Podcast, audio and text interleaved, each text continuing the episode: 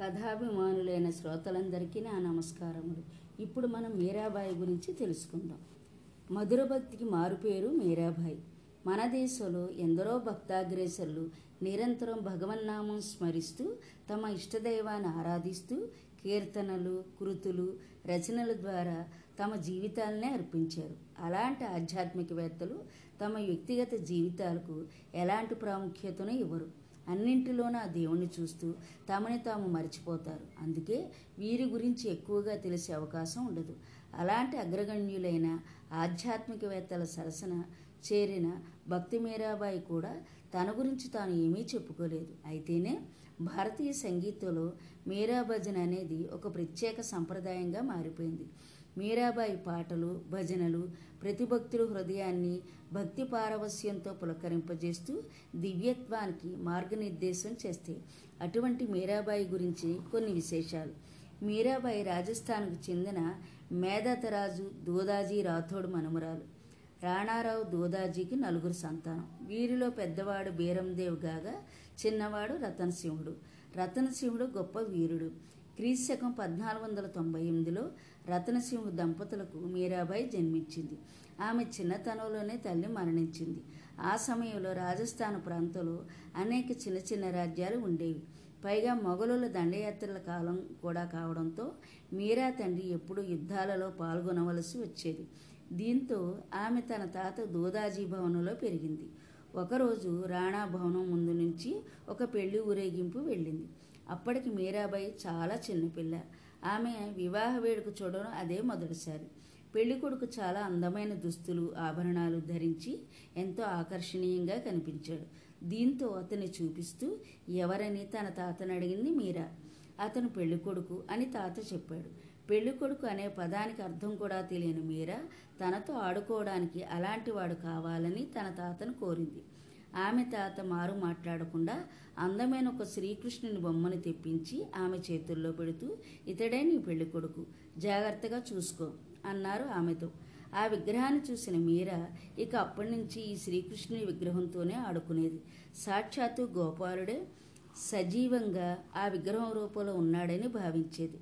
కొన్నాళ్ళకు మీరాకు యుక్త వయసు వచ్చింది. ఆమెకి ఇష్టం లేకుండా పదిహేను వందల పదహారులో మేవాడి యువరాజు భోజరాజుతో వివాహం చేశారు. భోజరాజు కుటుంబం శక్తిని ఆరాధించేవారు. దుర్గా మహంకాళి చాముండి పార్వతి రూపాల వారు పూజించేవారు. అందువల్ల మీరా కృష్ణుని పూజించడాన్ని వారు సహించలేకపోయారు.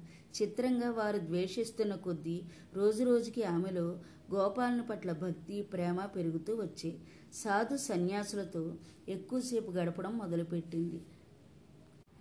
తాము ఎంత ద్వేషిస్తున్నా ఎన్ని ఇబ్బందుల పాలు చేస్తున్నా మీరాబాయి మనసు మారకపోవడం చూసిన భోజరాజు ఆమె నిర్మల నిష్కల్మష భక్తిని అర్థం చేసుకున్నాడు. ఆమె కోసం స్వయంగా ఒక ఆలయాన్ని నిర్మించాడు. దీనితో ఆమెకు గోపాలను పూజించడానికి పూర్తి స్వేచ్ఛ లభించింది. ఆలయంలో నిత్యం భజనలు భక్తి పారవస్యలను నర్తిస్తూ ఎల్లవేళలా సాధువుల సన్నిధిలోనే గడిపేది. ఇది చూసిన ఇంట్లో వారు ఆమెకు పిచ్చి పట్టిందని ఎగతాళి చేశారు. కానీ సాధు సన్యాసులు మాత్రం భక్తి సాంప్రదాయంతో గొప్ప యోగినిగా ఆమెను గౌరవించారు. ఆమె అలా సాధు సన్యాసులతో కలిసి పాటలు పాడుతూ భజనలు చేయడం తమ పరువు ప్రతిష్టల భంగం కలుగుతుందని రాజకుటుంబం భావించింది. ఆ సమయంలోనే ఇస్లామిక్ సైన్యంతో జరిగిన యుద్ధంలో మీరా భర్త భోజరాజు మరణించడంతో అతని తమ్ముడు రాజ్యాధికారం చేపట్టాడు. అతను మీరాను వేధించడం మొదలుపెట్టాడు. ఆమెను లొంగ తీసుకోవడానికి పలుమార్లు ప్రయత్నించాడు. చివరికి ఆమె మీద విషప్రయోగం చేశాడు. గోపాలుడే జీవితం అనుకున్న మీర దానిని భగవత్ప్రసాదంగా భావిస్తూ దేన్ని నిరసించకుండా అన్నిటికీ అంగీకరించింది. శ్రీకృష్ణుని కరుణతో అన్ని అపాయాల నుంచి క్షేమంగా బయటపడింది. చివరికి మీర తన గోపాలస్వామి నడయాడిన బృందావనానికి పయనమైంది. వనానికి చేరుకున్న తర్వాత ఆనంద పారవస్యంగా తను మైమరిచి గోపాలుడి ఎదుట ఆడి పాడింది.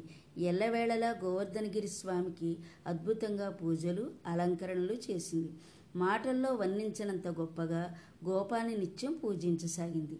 మీరాబాయి భజనలు పాడితే సాక్షాత్తు ఆ గోపాలుడే పరవశించి ఆమె ఒడిని చేరి ఆటలాడుతున్న అనుభూతి కలుగుతుంది. గోపాలుడు ఒడిలో చేరుకుని పూజలో లీనమైపోయినట్లు అద్భుతంగా తనను తాను ఊహించుకునేది. ఆమె శ్రీకృష్ణుని ప్రేమించిన తీరును భజనలుగా వింటే భక్తులు మైమరచి మనసును హత్తుకునేలా ఉంటుంది.